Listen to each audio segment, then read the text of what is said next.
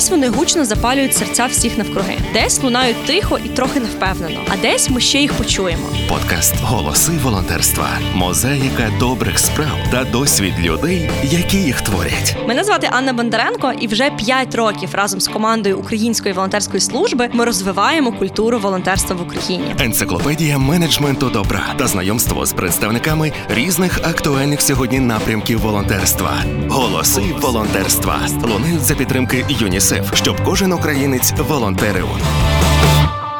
Ну що, друзі, всім вітання. Ми дуже раді сьогодні вітати вас на першому в історії подкасту Голоси волонтерства записі, який відбувається під час події з нашими не лише гостями, з якими ми поговоримо сьогодні про юридичну кухню волонтерства, а з неймовірними волонтерами та волонтерками, які вже майже рік щодня докладають своїх сил до того, аби наблизити нашу перемогу. Сьогодні наш запис відбувається на благофорумі. Форум форумі, який об'єднав волонтерів з усієї Львівщини, людей, які працюють у напрямках гуманітарної допомоги, підтримки тих, хто цього найбільш потребує, перевезення гуманітарної допомоги з-за кордону в Україну і далі до всіх частинок нашої великої країни.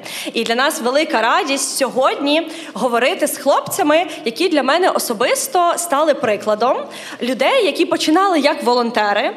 Без особливого досвіду, без особливих дипломів, компетенцій чи знань люди, які вписалися у волонтерську тему, але не просто почали волонтерити, а й дійсно перейшли на професійний рівень, об'єднали навколо себе десятки людей з максимально різних сфер і вже майже рік творять зміни для наших військових. Сьогодні ми з вами поговоримо про складні теми і спробуємо розкрити їх максимально простою мовою. Поговоримо про те, як виглядає інша сторона волонтерства, як працює волонтерство в теорії теорії та на практиці, що потрібно враховувати і знати всім тим, хто долучається до волонтерського руху, для того, щоб робота була не лише швидкою, а й етичною, правовою та ефективною. І в цьому нам допоможуть хлопці з благодійного фонду Колеса перемоги, з якими ми якраз і спробуємо розібратися та й такими трохи каверзними питаннями про те, як працює волонтерство. І Почнемо ми насправді з дуже простого питання, та тому що а, фонд колеса перемоги багато часу вже займається тим, що перевозить машини в Україну для наших військових. Коли я читала інтерв'ю з Андрієм та Мирославом, а, дуже багато вони розповідали про тонкощі того, що треба знати волонтерам, які займаються забезпеченням армії, про які речі, які публічно не говоряться, варто враховувати. І перше моє питання буде до Мирослава. Власне про те, що перш ніж говорити про цю допомогу і волонтерство, мені цікаво дізнатися, як з'явилися колеса перемоги, як ви почали свою роботу і чому саме напрямок забезпечення військових машинами: не броніки, не дрони, не каски, а саме військові і тачки для них. Загалом історія насправді ще починається з 2014 року. Е, тоді заснувався проект Бандеромобіль в Тернополі. Е, в принципі, це група бізнесменів, які в свій час об'єдналися і вирішили саме спеціалізуватися на транспорті. І взяли за собою цю нішу і почали вивчили в принципі ринок, і почали просто з Британії, з Європи забезпечувати автомобілі, переробляти їх, модернізувати та відправляти до хлопців на фронт. Звісно, що в 2014 році був запал, дуже багато допомагали, але за 8 років все менше і менше е, це допомоги відбувалося загалом. І вже на час повномасштабного вторгнення з 24 лютого вирішили піти е, по найбільш вже прокладених стежках, не придумувати чогось нового, а розуміти, що в нас вже є налагоджена система, яка працює, і її просто потрібно знову відновити та поставити вже на більш масштабні рейки. Е, таким чином в нас е, і появилося першочерговий фонд. Тобто, спочатку воно далі існувало як просто волонтерський проект, але надалі ми вирішили, що або ми знову беручи за досвід 2014 рік, або ж знову ми е, по. Пограємося в це волонтерство до певного часу, коли вже всі е, змучаться і просто вернуться до того, що вони робили до часу повномасштабного вторгнення, і далі воно знову почне не стільки ефективно працювати. Саме через це ми вирішили, що саме час зараз створювати структуру, яка буде існувати довго, яка буде направлена на довгострокову діяльність, і за рахунок цього ми зможемо довго і ефективно допомагати нашим військовим саме в сфері забезпечення логістики та транспортних засобів для збройних сил України. Таким чином і появився фонд, і ми дуже сподіваємося на швидку перемогу. Але як і сподівалися 24 лютого, проте все-таки ми готуємося до того, що потрібно буде працювати довго, і ми готові до цього. А якщо пригадувати зараз 24 лютого, та майже рік тому, та ранок, який увійшов в історію не лише нашої країни, а й кожної людини. Які були ваші перші думки? Тобто, ви одразу побігли, почали працювати? Чи ви почали досліджувати, які є виклики? Та от як ви зустріли 24 лютого? Ем, Загалом я сам до початку повномасштабного вторгнення жив, навчався, працював в Австрії в Віденському економічному університеті.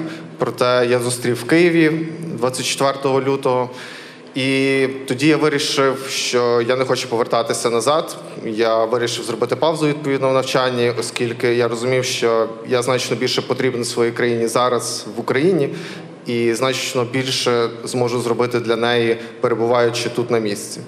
Ем, Першочергово ми е, з Андрієм вже на наступний день зустрілися в Львові е, і пішли в Львівську військову адміністрацію волонтерити через те, що наш е, знайомий там працював і казав, що є дуже велика потреба в налаштуванні певних критичних процесів.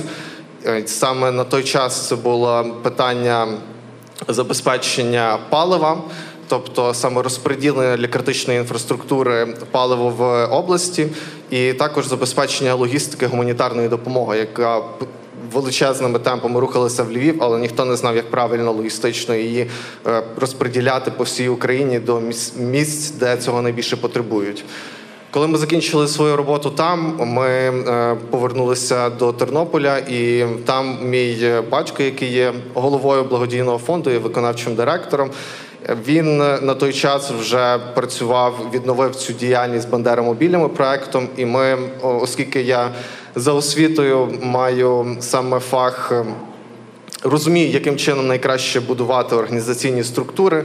Я розумів на той період часу, що для того, щоб зробити це якісно, довгостроково, нам потрібна структура. Андрій з свого боку допоміг в юридичному аспекті, побудувавши всі юридичні процеси, і таким чином ми змогли досягнути саме результату, який є на зараз е, фонд колеса перемоги. І станом на сьогодні ми вже придбали 324 транспортних засоби з починаючи від березня, початку березня. Круто, ну слухайте, мені здається, знаєте, що якщо ми будемо а, збирати історію українського волонтерства, починаючи від там початку великої війни, повномасштабного вторгнення, та то ви точно з такими показниками вже вписали себе десь такою невеликою строкою, та але вписали себе в історію волонтерства. Андрію, як у тебе? Та почули, що ну 25-го вже пили каву у Львові та вирішували, як там з паливом розбиратися. Як ти вписався в колеса перемоги? Як то було для тебе? Е, Власне, ну все почалося, як Мирослав зазначав, це з зустрічі у Львові 24 числа. Е, Сконтактував з товаришем з е, адміністрації і просто спитав, де я можу бути найбільш корисним, на що отримав прохання про допомогу саме в адміністрації. Так як ми з Мирославом. Маємо ми є пластунами, і ми мали багато організаційного досвіду ще до того. Ми організовували і всеукраїнські заходи, в принципі, і е, великі локальні. То е, ми, ми розуміли, що е, саме структурування роботи е, воно в нас виходить добре. Ми застосували це на практиці в адміністрації, після чого. Бачачи, як е, Ярослав Колодій, який є директором фонду, відповідно, е, ну вже вже е, надалі став директором фонду, який почав цю ініціативу, ми розуміли, що моє бачення особисто як юриста, це ми робимо результат, але він має бути відповідно мати юридичне відображення. Тобто, моя позиція, що якщо незважаючи на те, чим ми займаємося, воно має відповідати чинному законодавстві. Звучить скучно, але це правда і це потрібно. Адже це, зокрема, частина нашої е, боротьби. Ми боремось за демократичну і правову державу.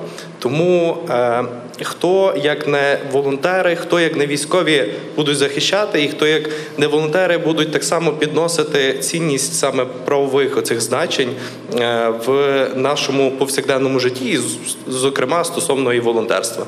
Тому е, починалося е, все з ініціативи, до якої ми долучилися.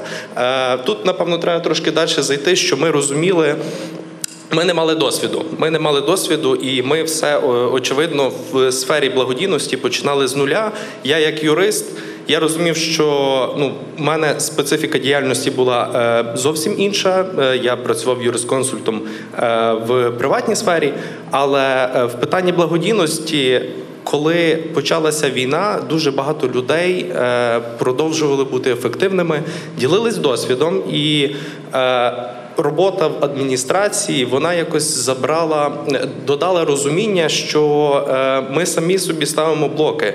Ти ніби стукай в двері, і вони тобі відкриють, і так воно відбувалося. Я е, починав багато консультуватися з бухгалтерами, з юристами е, іншими, і оцей сукупний досвід зміг застосувати е, на втіленні юридичної частини фонду. От десь десь воно таким чином працювало. Слухайте голоси волонтерства та долучайтесь. Творити добро простіше разом. Підписуйтесь на патреон Української волонтерської служби та гайда втілювати магію. Мені здається, так дивлюся, як Мирослав дивиться зараз на Андрія, та я розумію, що дуже добре, коли в команді є людина, яка дбає про юридичну сторону питання. Та тобто, поки одна частина команди робить роботу, та завозить, привозить, координує, розподіляє. Та є ті люди, які дбають про те, щоб все було легально, та так як закон пише, і щоб потім нічого за це не було.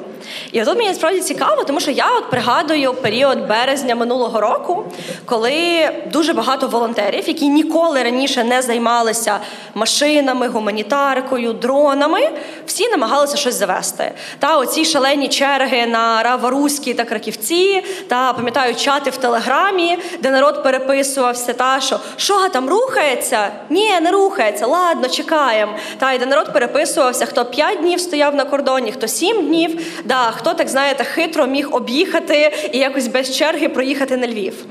І тут справді цікаво мені дві речі запитати. Та перше, це ну наскільки це змінювалося?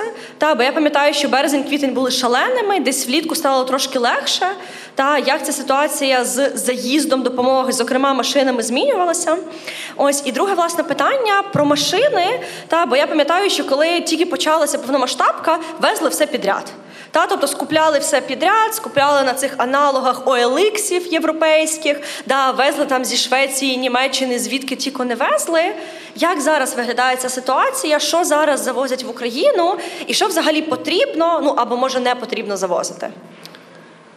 З кордоном це дуже болюче питання, оскільки ти ніколи не знаєш, що буде на кордоні. Хоча ми вже, в принципі, по суті, наша команда логістична, вона мінімум один раз на тиждень постійно перевозить автомобілі через кордон. Це вже майже рік часу відбувається. Вони до цього часу не знають, що точно буде на кордоні. Тобто, все, що було на кордоні, залишається на кордоні. Так, саме так. Вони, я би сказав, як вони коментують зазвичай це, але напевно, що мене виріжуть тоді. Е, і, але завжди це якась пригода, оскільки немає дуже чіткого законодавства, яка би врегульовувало чітко, які яка документація потрібна для перетину кордону. А якщо дійсно все робити ідеально за законодавством, тоді на це потрібно значно більше часу, значно більше грошей. І насправді, ну. Я візьму умовно за такий документ, е, як е, страхівка європейська. Інколи буває таке, що без неї не пропускають на кордоні, інколи пропускають, але по великому рахунку вона не потрібна, коли в'їжджає автомобіль на війну, який їде одразу. Бо європейська страхівка, вона вона в принципі тоді не має ніякого ніякої ролі, оскільки страхова компанія не буде відшкодовувати збитки, які зазнані під час війни в Україні. Е, І таких дуже багато є нюансів, і завжди це людський фактор грає роль. Тому ми стараємося, звичайно, максимально все чітко робити по документації, але це щоразу якась певна невідомість. І звичайно, що в нас вже логістичний наш відділ підкований. Вони вже готові дуже до дуже багатьох варіантів, і це стає просто для них постійною пригодою, і вони до цього просто ставляться вже по-іншому, дуже спокійно. Тому з кордоном така приблизна ситуація. Якщо переходити до другого питання щодо автомобілів, то вже на станом на початок повномасштабного вторгнення була вже експертиза конкретна, тому було розуміння, які автомобілі потрібно купувати. І саме через це ми поставили конкретні характеристики перед волонтерами, по яких вони купували автомобілі, і до цього часу їх притримуємося. Основні характеристики це щоб автомобіль мав до 125 тисяч миль пробігу, був від 2000 року випуску, дизельний двигун і чотирьохдверний пікап. Ну і, звичайно, що повний привід. Це основні характеристики, по яких волонтери до цього часу щодня шукають автомобілі на вторинному ринку Британії та інших країн. Проте зараз ми все-таки в більшості з Британії, саме з Уельсу, автомобілі приганяємо через те, що це далі е, трохи від від України, ніж ближчі європейські країни. І відповідно там ще не встигла настільки вскочити ціна. Також це аграрна країна, і через те там досить популярні саме пікапи. І тому, якщо волонтер захоче купити автомобіль, то дуже радимо, щоб вони звертали увагу саме на ці характеристики, через те, що купують часто дешеві варіанти. І не дивляться на пробіг двигуна, не дивляться на стан автомобіля, і в результаті потім це стає просто грузом для військових на фронті. Вони просто залишають ці автомобілі і і з ними не можуть нічого зробити, бо вони не піддаються часто, час, часто ремонту. І тому ми дуже радимо саме дотримуватись цих характеристик для того, щоб вони могли ці автомобілі купити, і в результаті вони б довго прослужили хлопцям на передовій. А от тут одразу хочеться запитати, да, оцей ринок вживаних авто. Ну тобто я розумію, що вживане авто набагато дешевше за умовно нове. Але також я пам'ятаю, як минулого літа була величезна дискусія серед волонтерів про те, що коли ми купуємо вживані автівки, та вони там тримаються скільки 2-3 тижні, і після цього ну автівку можна списувати, бо вона просто не витримує українські поля, поля Донецької Луганської областей, півдня України. Який ваш досвід? Я знаю, що ви переважно купляли вживані вживані автівки, та тобто ну через ціну чи через логістику, чому саме так? Я швидше ем, з структурної точки зору схильний вважати, що є три показники, на які варто розуміти під час того, як ти купуєш автомобіль або іншу дорогу техніку: швидкість, якість і обмеженість бюджету. Якщо ти маєш обмеженість бюджету, ти не зможеш забезпечити швидкість і якість. Якщо ти маєш обмеження в якості, то відповідно ти можеш забезпечити дві інші речі. І так само ми говоримо про швидкість. Тому дуже залежить все від конкретної ситуації. Ми стараємося балансувати між цими трьома показниками. І за рахунок цього ми купуємо автомобілі вживані, проте, які мають ще певний пробіг, такий, який дозволяє мотору прослужити хоча б ще на 100 тисяч кілометрів. Ми всі автомобілі без винятку ремонтуємо, ремонтуємо на офіційних сервісах. Так, ми платимо за це дорожче, але ми розуміємо тоді, що якість буде значно іншого рівня, і нам не треба буде ходити і перевіряти особисто, чи переставили вони справді колодки, тормозні чи не переставили. Ми вже маємо певну довіру до цих хлопців. І тому, звичайно, що можна купувати нові автомобілі, проте різниця тоді, проте знову ж таки, це ми впираємося в питання обмеженості бюджету, який обмеженості ресурсів, який, на жаль, зараз є найбільшою проблемою. Я думаю, що для всіх і зараз присутніх в залі, і загалом е, інших волонтерських організацій і волонтерів, зокрема. Тому також ще є дуже цікава. Цікавий факт, який я до того не знав, проте спілкуючись з хлопцями з офіційних сервісів, вони е, також говорили, що якби нові автомобілі не ем, не ломалися, тоді вони би не тримали постійно на роботі людину, яка займається гарантіями. Їм би не було для цього потреби. Тому ми стараємося балансувати і за найкращий ресурс, найшвидше, найбільш якісний варіант купувати. Угу, клас, супер. От насправді це дуже цікавий момент. Та оцей вічний баланс у волонтерстві, та коли тобі треба з одного боку враховувати ціну, та і пам'ятати, що якби ресурси не вічні, збирати можна багато, але деколи треба швидко. Та і оцей швидкість, якість, ціна, та це завжди такі речі, з якими ми балансуємо у волонтерстві, не лише з машинами, ну а й насправді з будь-якими закупівлями, допомогою і передачами. І от продовжуючи цю тему закупок, мені хочеться зараз спробувати пройтися по основним основних кроках, та тому що серед слухачів голосів волонтерства є дуже багато волонтерів, які так само, як і ви, вписалися у волонтерство і стикалися з тими самими викликами та на різних етапах своєї волонтерської роботи. І якщо з критеріями вибору машини ми трохи розібралися, та то очевидно, що після того як ми її купили, виникає питання, як ми її доставляємо в Україну, провозимо через кордон. Ну і потім відповідно віддаємо військовим чи то військовій частині. Та і ось цей другий момент та перевезення машини в Україну через кордон, її заведення, реєстрація.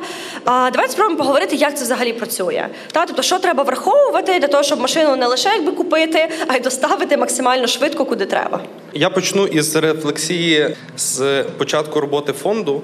Ще до моменту реєстрації автівки возились, і я вже був залучений в документальну частину, оскільки волонтерство і благодійність в межах фонду воно було ну там причинно-наслідкове.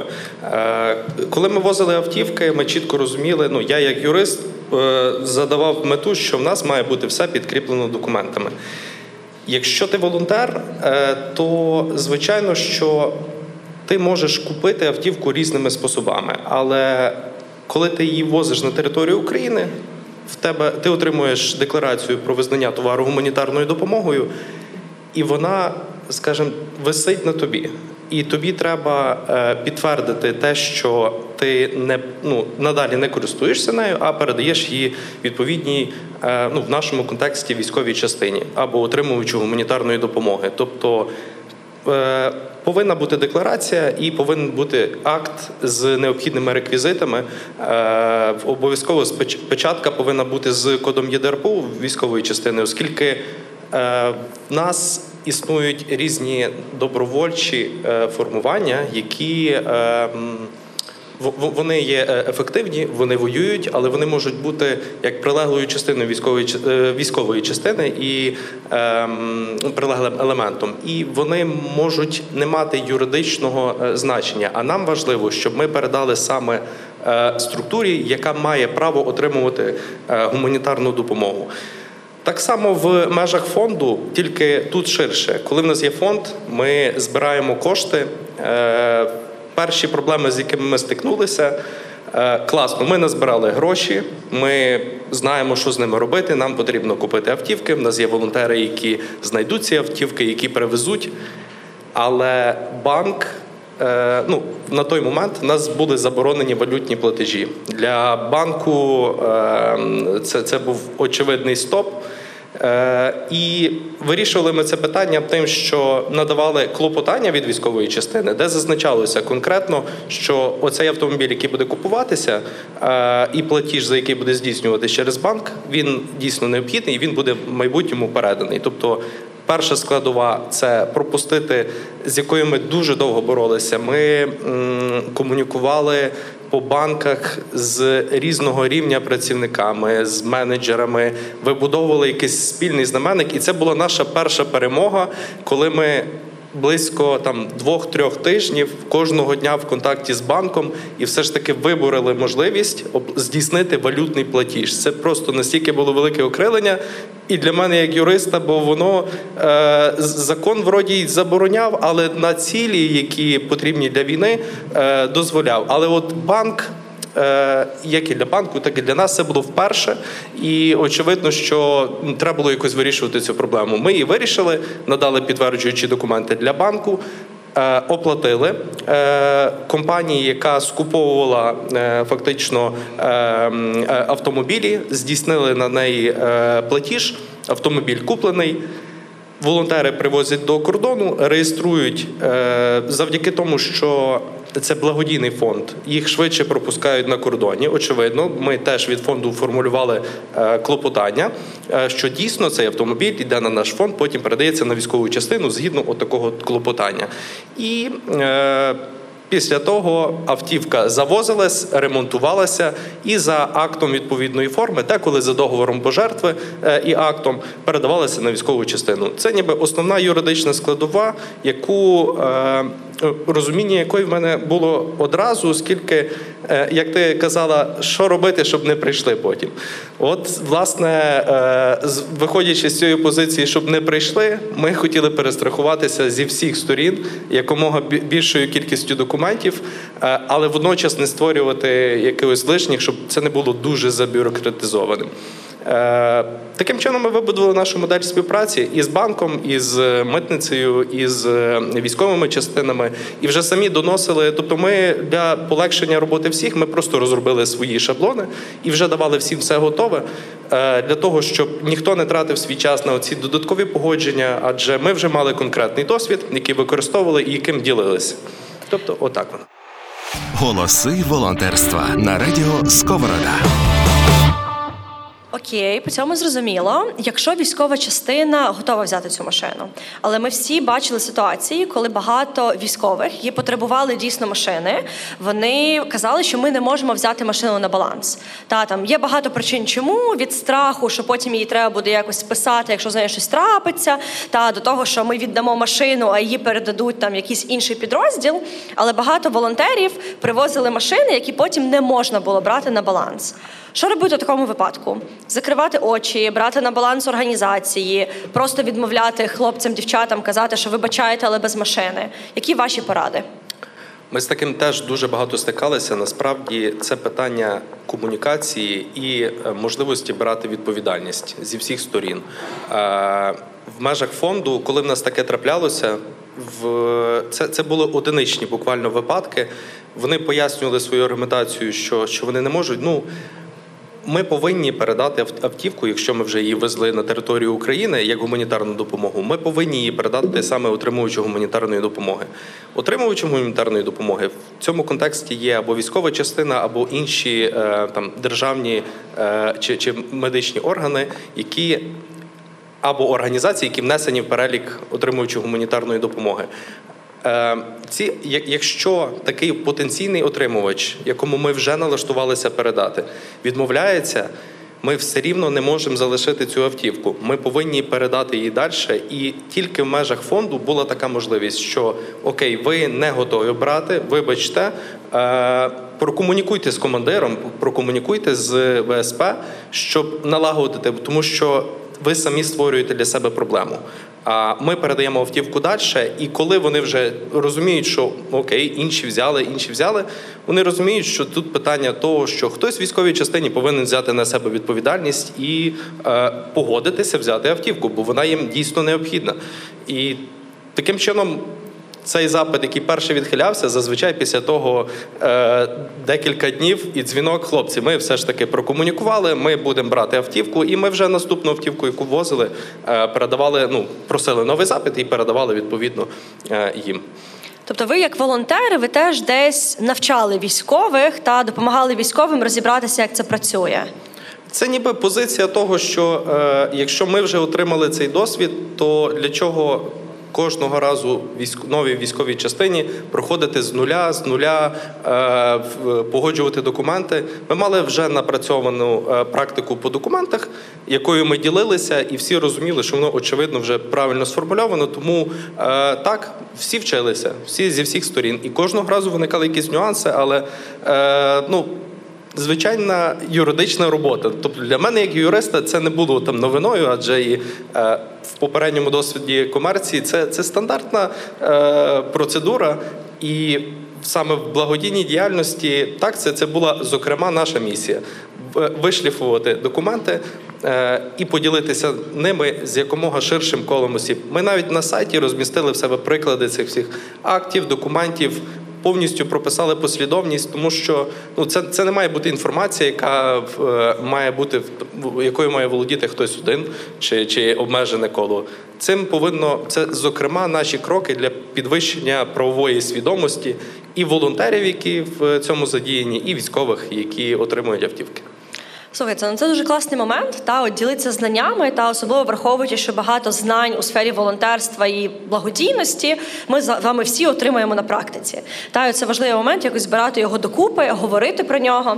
І якраз в одному з попередніх випусків голосів волонтерства, коли ми говорили про волонтерство в окупованих містах і прифронтових містах, так само наша гостя Галина Балабанова згадувала, що окрім того, що ми робили свою роботу, ми ще й багато ділилися, як воно працює, як воно не працює, та які речі треба враховувати. Ну бо завжди теорія вона є важливою. Про неї можна десь якось почитати. Та але практика закріплена якимись алгоритмами і порадами. Та це щось, що точно напрацьовується вже зараз. І отут мені ще цікаво ще один момент оцього процесу з машинами. Та і я обіцяю, що ми не лише про машини сьогодні поговоримо. Але от я уявляю процес, та що там спершу ми збираємо гроші, купляємо машину, та потім ми її переганяємо десь за кордону в Україну, та і потім ми її передаємо вже військовим та підписуємо з ними акти, документи. Ну і вони з цією машиною вже працюють і використовують її для своїх цілей. Якщо говорити про менеджмент оцього циклу, та не лише про юридичну складову, а й про те, якими людьми це робиться. Скільки то людей, та які компетенції в цих людей. Мирослава, може, ти розкажеш трошки? Бо коли я читала ваш сайт, я побачила, що в вас є і волонтери, які там гуглять сайти, шукають машини. Є люди, які возять фізично їх. Є люди, які ну знову таки роблять юридичний супровід. Та є люди, які потім збирають гроші, якось координують процеси фандрейзингу. Скільки треба людей, щоб 300 плюс машин привезти в Україну, передати і зробити це якісно? Загалом в нас зараз налічується більше ста волонтерів по всьому світу. Кожен займається певною сферою відповідальністю, яку взяли на себе. І ми з самого початку, коли почали структуризувати нашу діяльність, ми зрозуміли, що для того, щоб не робити хаотичних рухів, потрібно, щоб кожен мав свою сферу відповідальності. Відповідно, ми таким чином і будували нашу діяльність. І Зараз яким чином проходить процес? Є група людей в Британії, яка щоденно займається пошуком та купівлею автомобілів. Е, Юридично, це як вже Андрій згадував, відбувається таким чином, що у нас є підписаний міжнародний договір з компанією в Британії, яка в принципі заснували волонтери для того, щоб була юридична якась. Якийсь зв'язок між нашим фондом, і ми їм перераховуємо гроші, за які вони купують постійно автомобілі. Вони щоденно моніторять ринок вживаних автомобілів, оскільки тільки постійно купуючи автомобілі по одному, по дві в день чи в тиждень, можна не піднімати тоді ціну на вторинному ринку. Оскільки, коли ми говорили про швидкість, якраз е, в цьому є небезпека на вторинних ринках, оскільки автомобілів є не надто велика кількість, особливо зараз, коли вже за рік часу викупили багато тисяч автомобілів, які і так не надто популярні були в Європі. То якщо прийде хтось просто скупить все, що є на ринку, неважливо за якою ціною, відповідно за законами економічного економічними законами, просто підніметься ціна на вторинному ринку середньостатистично. Ми стараємося цього уникати, і саме за рахунок цього ми кожного дня поступово по одній машині скуповуємо там, в і якщо все чудово, то по дві машини, якщо знаходять волонтери, так щоб вона певної границі верхньої ціни не перетинала. І таким чином нам вдається сильно не підносити ціну на вторинному ринку і знову ж таки таким чином економити наші ресурси, які і так досить обмежені. А яка середня ціна машини, яку ви купуєте? От чи є якийсь такий ліміт, сума? М, Ми купуємо автомобілі до 4 тисяч фунтів. Е, І відповідно, щоб характеристики всі зберігалися, які до того говорив. Е, В середньому це приблизно 3 тисячі фунтів наразі коштує один автомобіль, тобто саме купівля його в Британії. Звичайно, що є ще питання логістики, оскільки після купівлі ем, домовляються за те, щоб її пригнати до певного місця, де збираються на стоянці ці автомобілі. Після того е, збирають або на один, або на два автовози автомобілі, тобто е, від 5 до 12 автомобілів. і одним конвоєм везуть до Бельгії. В Бельгії також є стоянка, на якій перевозять дані автомобілі, е, залишають їх, і через кілька днів логісти, з якими ми працюємо в Європі, вже приїжджають автовозами, і один або два автовози забирають ці автомобілі до польського кордону. Звідти вже наші українські водії, волонтери переходять через кордон і мають постійні пригоди на кордоні.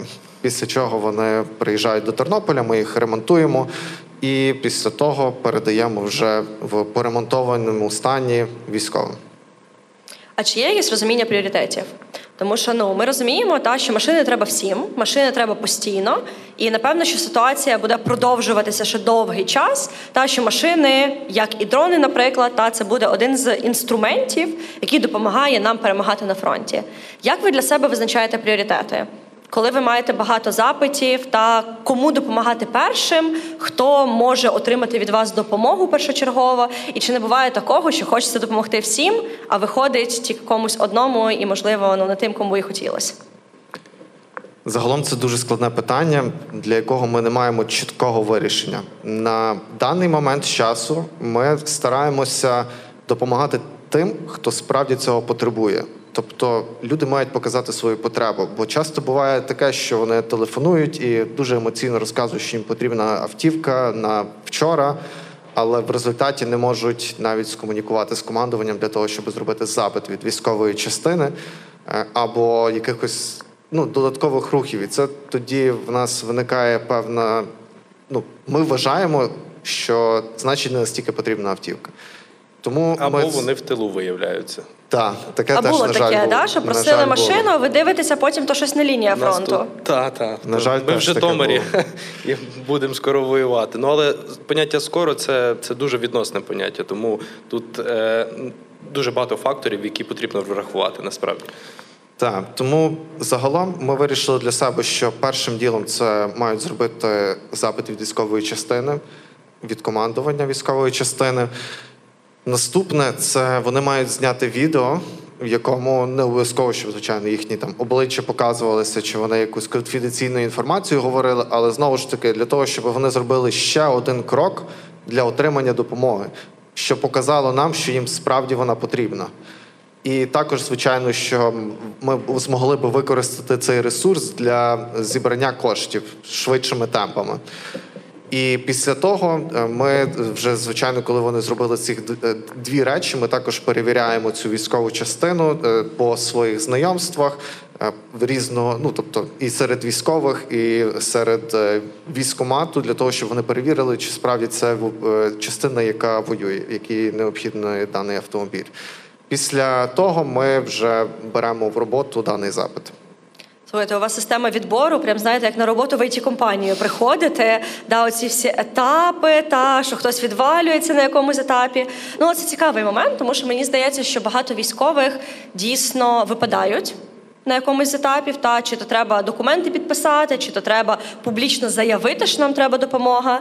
Та і ну для мене це завжди теж одне із складних питань, бо ніби ти розумієш, що якщо людина звертається з допомогою, та то ти мусиш знайти можливість їй допомогти. З іншого боку, розуміючи, наскільки великою є зараз лінія фронту, та наскільки багато військових потребують різного, ну це знову таки про такий ефективний менеджмент коштів. Та куди ми вкладемо наші гроші, гроші українців, гроші іноземців, і де ці гроші матимуть найбільший вплив. І ось тут якраз одна з речей, про яку я теж зараз думаю, знаєте, оце філософське питання: звідки беруться гроші? Та, бо я розумію, що 300 машин та по 4 тисячі за кожну. Ну така непогана сума виходить в результаті. Звідки у вас беруться гроші? Як ви загалом збираєте? Тобто це рахунки юридичні, це карточка Монобанка, чи робили ви монозбори? От як це працює у вас з точки зору практики? Ну і звісно, що з точки зору юридичних моментів і правового регулювання цих всіх зборів коштів. Загалом ми взяли для себе нішу роботи з бізнесами, оскільки є в нас вже певні фонди, які дуже ефективно збирають кошти е, за рахунок е, свого медійного потенціалу і е, ресурсу. І загалом ми розуміли, що ми не хочемо забирати частково його, і ми не маємо на це достатньо ресурсів.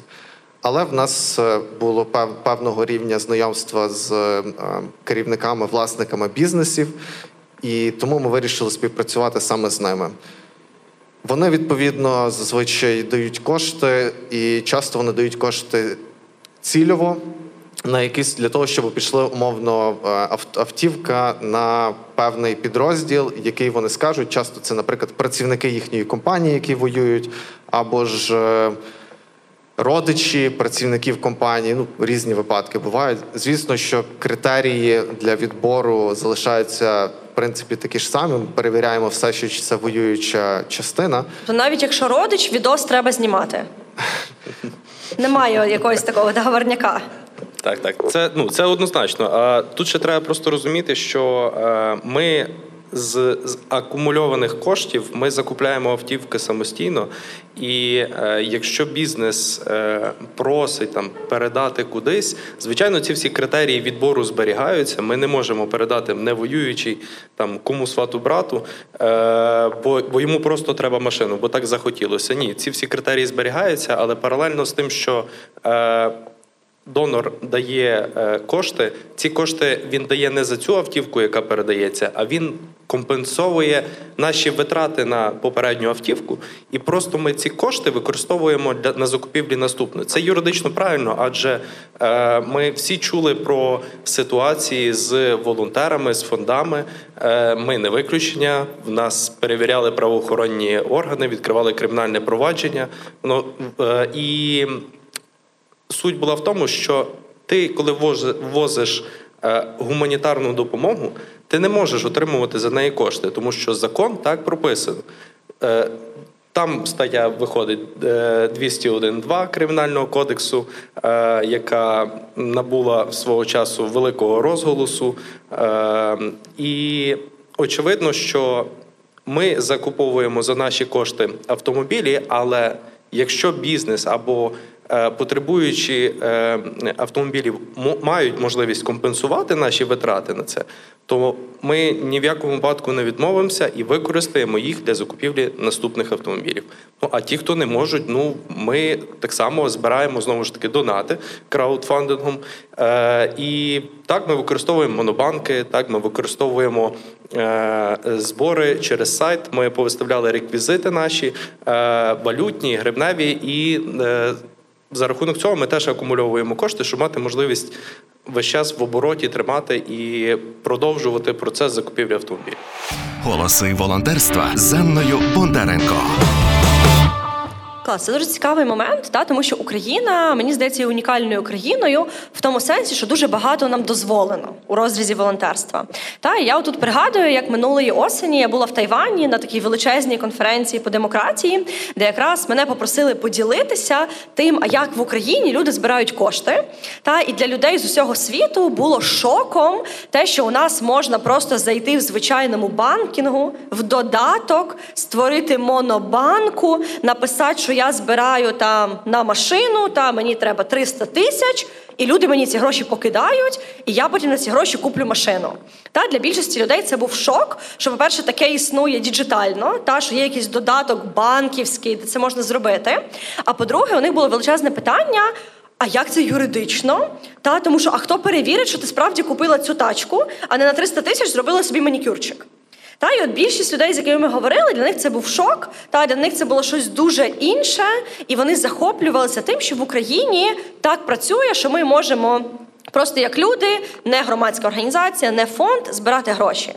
І отут е, питання цікаве, та тому що з одного боку це можна, з іншого боку, минулого року дуже багато почали говорити про те, що в Україні існує реєстр волонтерів.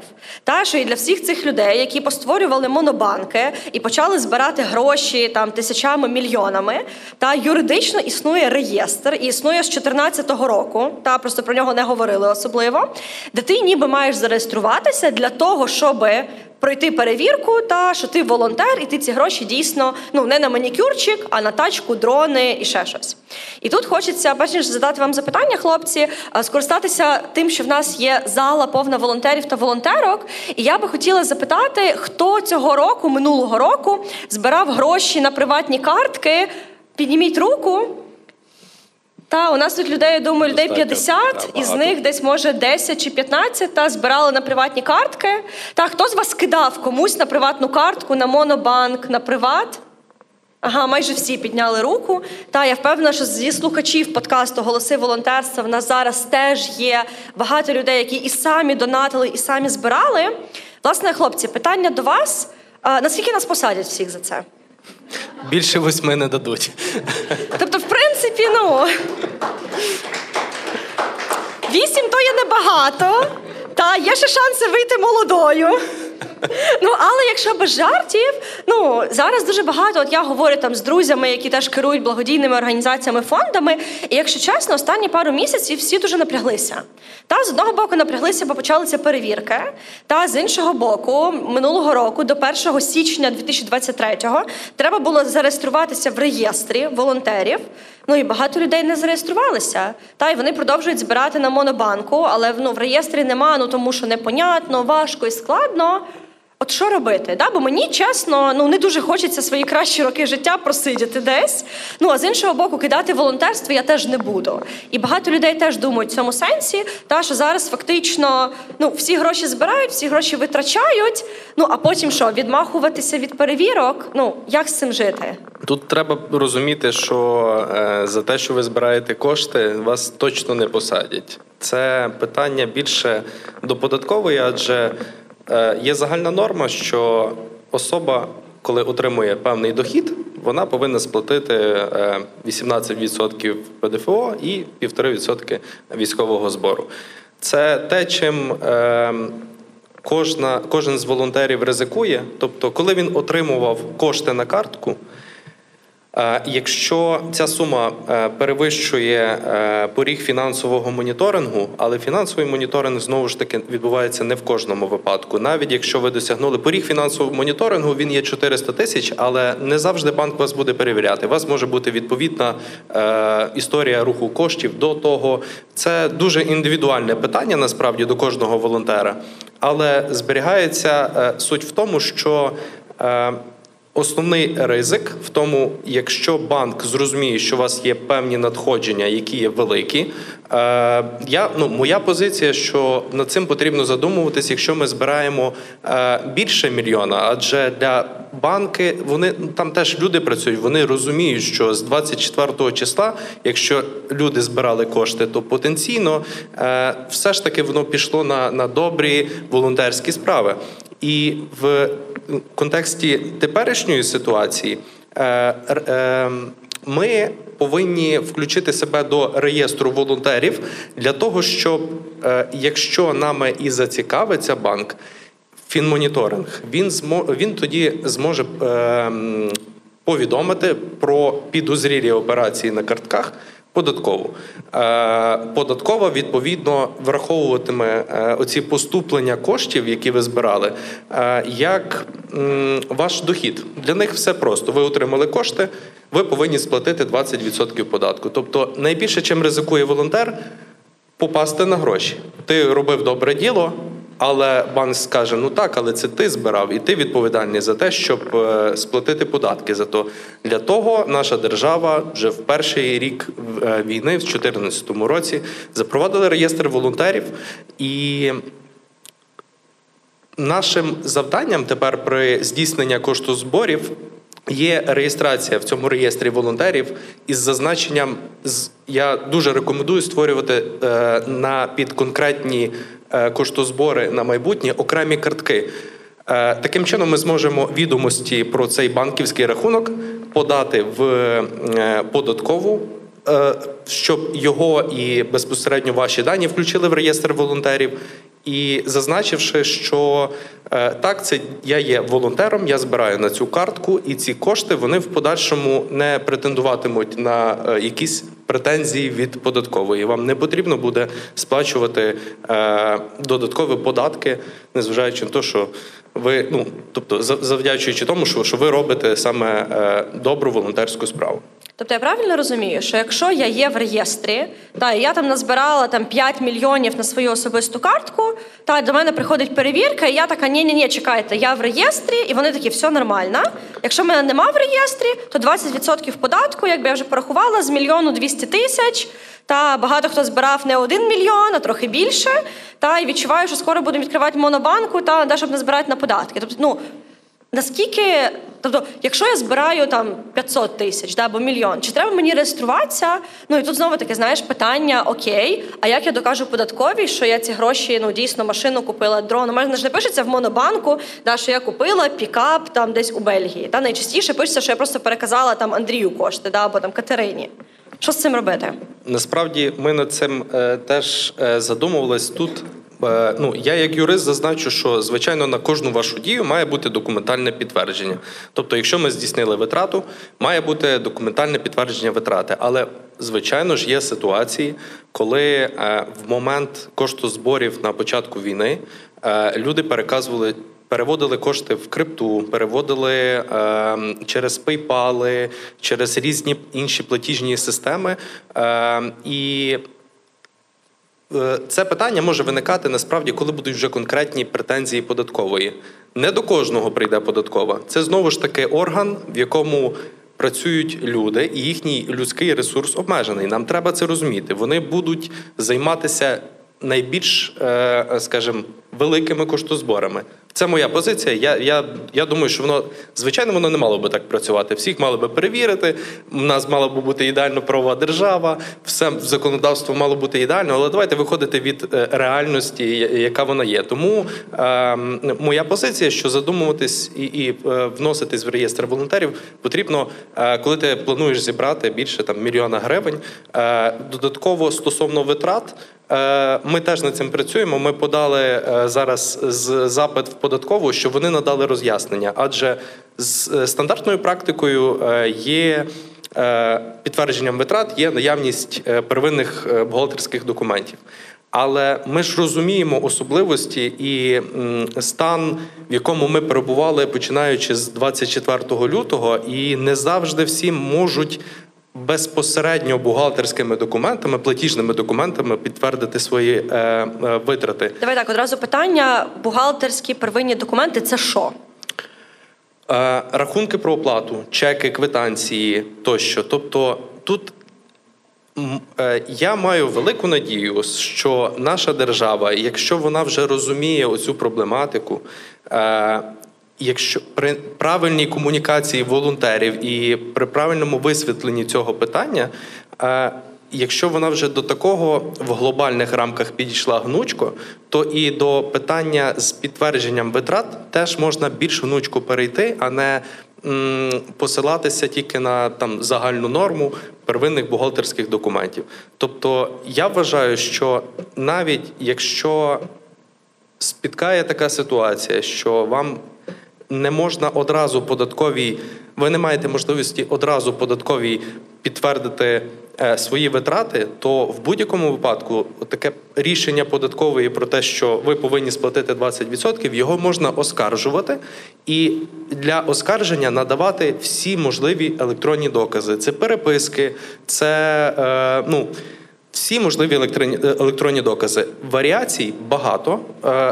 В кожному індивідуальному порядку потрібно е, консультуватися з юристом і розбирати цю ситуацію, якщо вона вас спіткає. Тобто, ніби загального якогось знаменника я зараз навести не можу, але очевидно, що е, ну, моя позиція така, що держава повинна більш гнучко е, підійти до цього питання і врахувати ці аспекти. Зокрема, починаючи з того, що зараз просимо роз'яснення від податкової.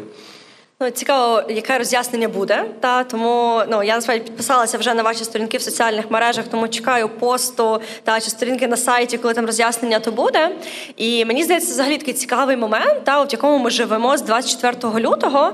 Мені здається, що ну наше це реальне волонтерське життя і держава. Ми постійно всі біжимо вперед. Та десь держава трошки нас випереджує, волонтери позаду, потім волонтери вперед, держава позаду. Та і це такі, ну це не перегони, та ми всі всі біжимо в одному напрямку. Але мені здається, в якихось моментах ми, як волонтери, задаємо вектор і темп. Та в якихось моментах держава навпаки вона трошки коригує. Та з того, що я чула, десь скоро вже має в дії бути можливість якраз додатися в реєстр волонтерів та обіцяють цього року внести можливість швидко зареєструватися та для того, щоб більше людей могло дійсно підтвердити оцей свій волонтерський досвід, та ну і особливо тих людей, які збирають гроші на приватні картки, та щоб виокремити волонтерів та від тих людей, які там ну потенційно можуть займатися шахрайством. Тому мені здається, цікаво буде цього року подивитися, як воно буде рухатися далі. Та тому, що, попри ці всі речі, волонтерський рух точно не збирається зникати нікуди. І мені здається, що збирати нам треба буде ще дуже і дуже довго і купляти, і вести, і витрачати, і знову збирати. Та і по такому колу бігати, аби підтримувати як цивільних, та так і звісно, що наших захисників та захисниць. І тут насправді одна із. Радостей сьогоднішнього нашого подкасту та першого випуску голосів волонтерства, який ми пишемо в офлайні, це можливість почути не лише голоси наші, та які лунають дуже голосно, а й почути голоси волонтерів і волонтерок, які працюють в полях, працюють з 24 лютого. Тому, якщо серед наших слухачів сьогодні, тих, які знаходяться в офлайні одного форумі, є волонтери, які теж мають досвід проїзду через Рава Руську і Краківець машиною. Якщо серед нас є слухачі, які теж мають досвід збору на приватні картки, яким готові поділитися, або ж задати, поставити питання. Нашим гостям Мирославу та Андрію, то у нас є можливість радіомікрофону та і можливість включитися, здати запитання. Сигналізуйте мені про то, ми з радістю надамо вам слово. Слухайте голоси волонтерства та долучайтесь. Творити добро простіше разом. Підписуйтесь на патреон Української волонтерської служби та гайда втілювати магію. Та і поки наші гості якраз теж, якщо згадують історії, та у мене є ж насправді декілька питань, ну щоб відійти трошки да, від цієї сумної теми, кого і наскільки посадять. Та ви вже зрозуміли, що не посадять, але ну можна отримати штраф. Я тут хочу доповнити, насправді це не є сумна історія. Просто держава це не хтось там зверху, і е, моя позиція, що навіть організовуючи такі заходи, об'єднуючи ком'юніті, в нас є більше можливостей, щоб нас почули як волонтерів, наші проблеми, наші реалії. І це ми впливаємо на тих, хто приймає рішення зверху. Ми їх вибираємо, ми впливаємо, і це якраз робота одна з частин роботи волонтерів. Е, ми теж є держава. Ми теж можемо впливати на законодавство і маємо впливати на законодавство. Тобто тут не треба загадувати і чекати, що хтось за нас щось зробить. Е, ми збираємось, обговорюємо, проводимо адвокацію питань, і я впевнений, що питання врахування всіх. Е, реальностей е, е, волонтерства. Це просто питання часу. Його точно врахують, адже ну це ж все робота на перемогу. Та і мені здається, що один з цікавих моментів та це те, що зараз ми біжимо до нашої перемоги, та і маємо її таку найважливішу, найбільшу ціль. Та але наступного дня після великої перемоги, та мені здається, і ви, і ми, і всі ті волонтери-волонтерки, які бігли і допомагали армії та військовим, ми матимемо нові цілі, та пов'язані вже із відбудовою, побудовою і надбудовою всіх тих прекрасних речей, про які ми зараз ще можливо не так багато думаємо. І власне тут хотілося б запитати та трошки не про машини, не про збори коштів, не про податки, але хотілося б запитати таку цікаву річ, напевно, щоб почати з Мирослава, та але Андрію, до тебе теж повернемося. Що тебе тримає, Мирославе? Та, тому що рік волонтерити, рік працювати, рік боротися з усіма перешкодами і викликами та бути в країні, в якій ми всі знаходимося, з блекаутами, обстрілами, важкими історіями волонтерів і волонтерок, це є непросто. Яка річ тримає тебе у тому, та що допомагає тобі не виснажуватися, не вигорати, мати сили і далі допомагати військовим? Це питання. Я думаю, я не маю на нього конкретної одної відповіді. Що можу сказати, що саме через один фактор мене мене один фактор лише тримає. Загалом, я думаю, їх багато. Першочергово я завжди згадую при таких філософських розмовах організацію Пласт, е, в якій я з семи років, і ми з Андрієм власне зростали в одному гуртку, разом організовували заходи, разом нас ем, такого патріотичного виховання. Ем, виховники наші навчали. І я думаю, що це дуже велику роль відіграло на теперішній нашій діяльності. Е, також я дуже вдячний батькам своїм, які також мене виховали в патріотичному дусі. І це певні цінності, які закладені в мене, які я не можу переступити і просто піти далі через певні вигорання чи несправедливості, чи якісь інші перешкоди, які постійно трапляються на дорозі. Хоча ти робиш правильну справу, але постійно, постійно якісь перешкоди, проблеми. Хтось хтось хоче доказати, що ти не правий, і ти мусиш через це все переступати і йти далі до своєї цілі. А ціль нас одна це перемога України. Тому я думаю, що певна сукупність цінностей це те, що мене найбільше тримає робити це і, і продовжувати далі. Клас, дякую. Знаєш, ти поки говорив, мені одразу згадується оце а, зі стуса та терпи, терпи, терпець тебе шліфує. Та що деколи нам треба просто триматися купи, та триматися цінностей, триматися принципів, а далі воно якось буде. Та і мені справді було дуже цікаво, тому що коли я познайомилася з вами вперше і побачила назву фонду, ну дивлюся серйозні люди, стільки машин, і почала читати біографії, я побачила, що ну велика частина команди вона з пласту. Та, І тоді мені стало все зрозуміло.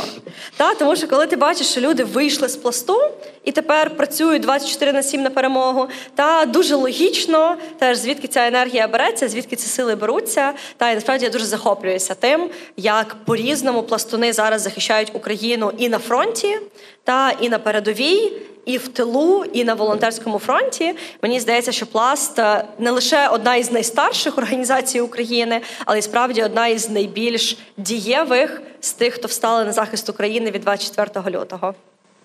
Андрію, як у тебе? Що тебе тримає? Ну, я повністю погоджуюсь з Мирославом про закладені цінності е, за рахунок пласту, за рахунок оточення, батьків.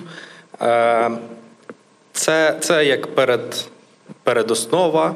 Е, що мене додатково тримає в цьому, це насправді я визначив, визначив свій вектор ефективності. Я розумію, що я можу застосувати те, е, що я вивчав протягом свого свідомого життя, це юриспруденція на практиці для благої мети. А що мене кожен день е, заряджає, це насправді люди і оточення, оточення нашої команди, оточення донорів, оточення е, навіть військових, з якими ми контактуємо, адже я бачу зі всіх сторін ефективність.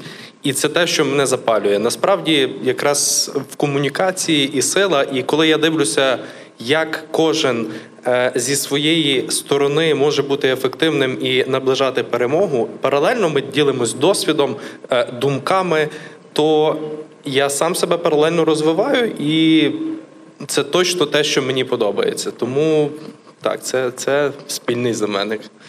Е, Аня, я ще хочу цього разу до тебе звернутися з тим самим питанням, бо ми, хоча б в волонтерському русі також 24 на 7, але останній рік лише. А ти, якщо я не помиляюся, то вже 7 років займаєшся цим і 7 років розвиваєш волонтерство в Україні. І скажи, а що тебе штовхає кожен день це робити?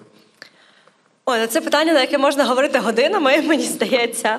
Але одна із речей, яка мене надихає, це те, що я дуже сильно бачу прогрес. Та і для мене моє перше волонтерство воно почалося 11 років тому. Разом з командою Української волонтерської служби ми працюємо над впровадженням і розвитком культури волонтерства останні 6 років. Та і за цей час дуже сильно видно, як волонтерство дійсно набирає обертів і набирає швидкості. Бо якщо 6 років тому, коли ми говорили про культуру волонтерства, та більшість людей такі культура волонтерства це про що? Це про фестивалі і заходи. Да, то зараз навіть не виникає цього питання. Та попри те, що зараз все одно є люди, які там на питання, хто такі волонтери, кажуть Сергій Притула. Та й на цьому закінчується їх відповідь. Цих людей зараз набагато менше, ніж це було навіть там рік, три, п'ять, шість, десять років тому. І для мене цінності і принципи це важливо, бо це опора і це основа. Але те, що дає сил рухатися вперед, це те, що українські волонтери і волонтерки вони роблять набагато більше, ніж самі розуміють. Та і те, що зараз роблять організації, такі як госпітальєри, те, що зараз роблять такі організації молодіжні, як Пласт, будуємо Україну разом і Фрі, те, що зараз роблять локальні малесенькі гуманітарні штаби. Ну, ці всі речі поокремо вони є дуже маленькими, але коли ти дивишся на них з перспективи цілої країни, та ти розумієш, що якби не ці конкретні люди, то ми би зараз з вами у Львові не говорили про волонтерство.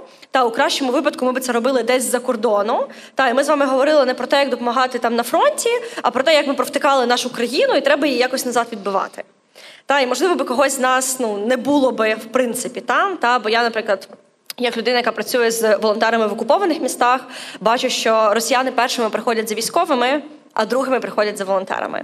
Та тому мені здається, що те, що ми з вами, як волонтери, як громадські організації, як благодійні фонди робимо, воно часто для нас є нормою. Ну, привезли 300 тачок. Ну, нормально, що ну можна було, звісно, 400, але 300 теж непогано. Та ну забезпечили ми там підрозділи якимись там дронами, там не знаю, да, там рушницями ще чимось. Ну, непогано. Ну, ми допомогли там, не знаю, евакуювали дітей. Але якщо подивитися детально на кожну з цих історій, та на історію кожної з ваших машин та на історію кожного з тих волонтерів, який вписався безкоштовно, просто щось робити.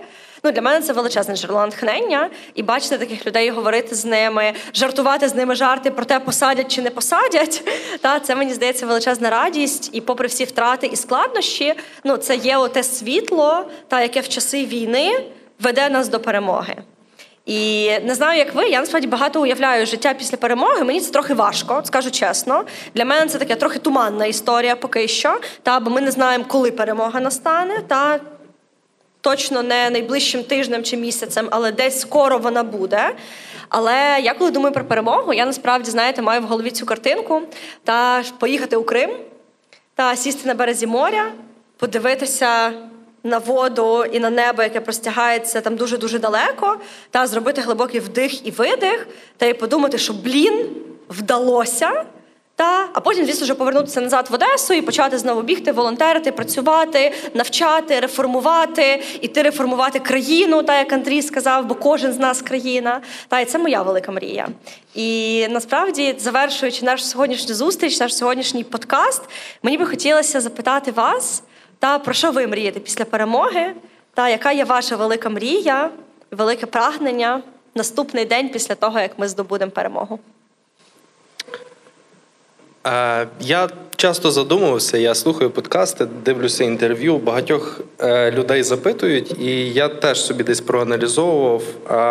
Я очевидно Е, пояснив собі наступним чином: дуже багато об'єктивних е, і суб'єктивних обставин, які ми не можемо знати, не можемо врахувати, що буде після перемоги. Але якраз вертаючись до того, що я говорив про людей, які проносять ці цінності в такий стресовий період.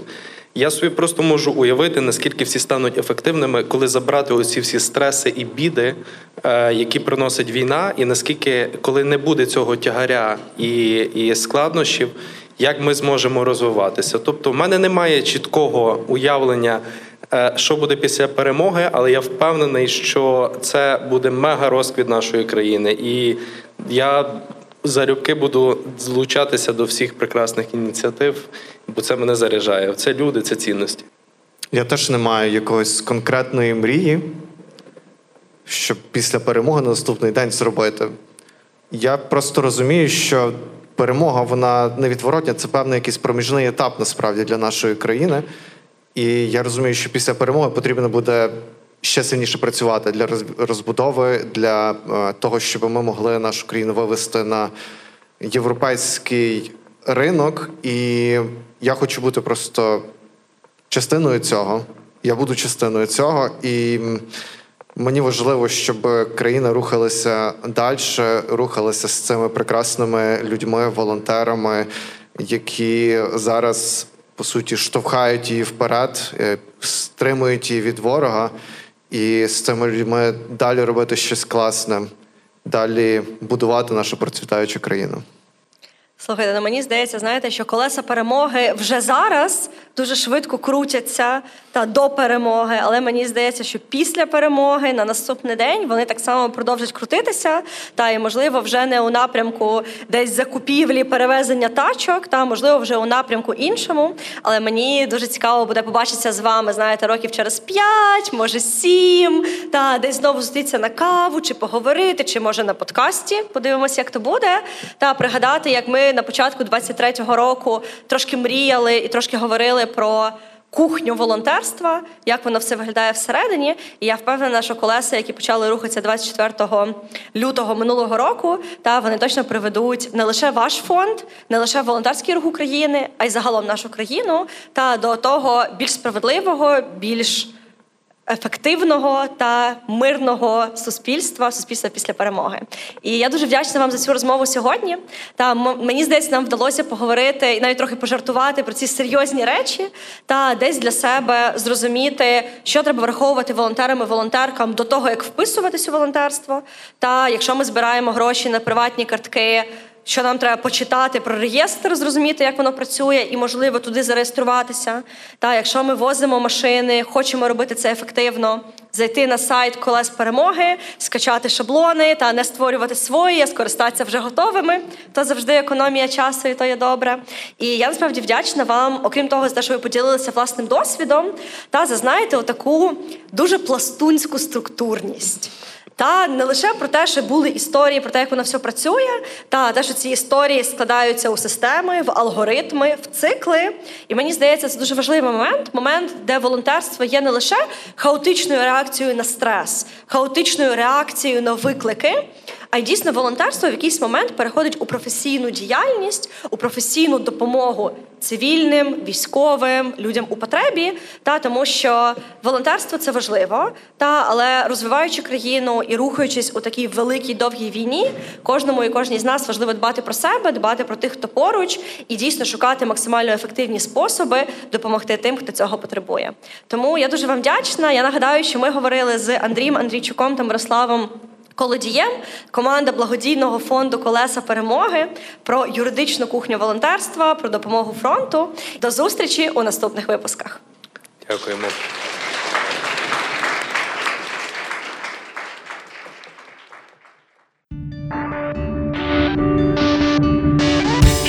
Десь вони гучно запалюють серця всіх навкруги, десь лунають тихо і трохи невпевнено, а десь ми ще їх почуємо. Подкаст Голоси волонтерства, мозаїка добрих справ та досвід людей, які їх творять. Мене звати Анна Бондаренко, і вже 5 років разом з командою Української волонтерської служби ми розвиваємо культуру волонтерства в Україні. Енциклопедія менеджменту добра та знайомство з представниками різних актуальних сьогодні напрямків волонтерства.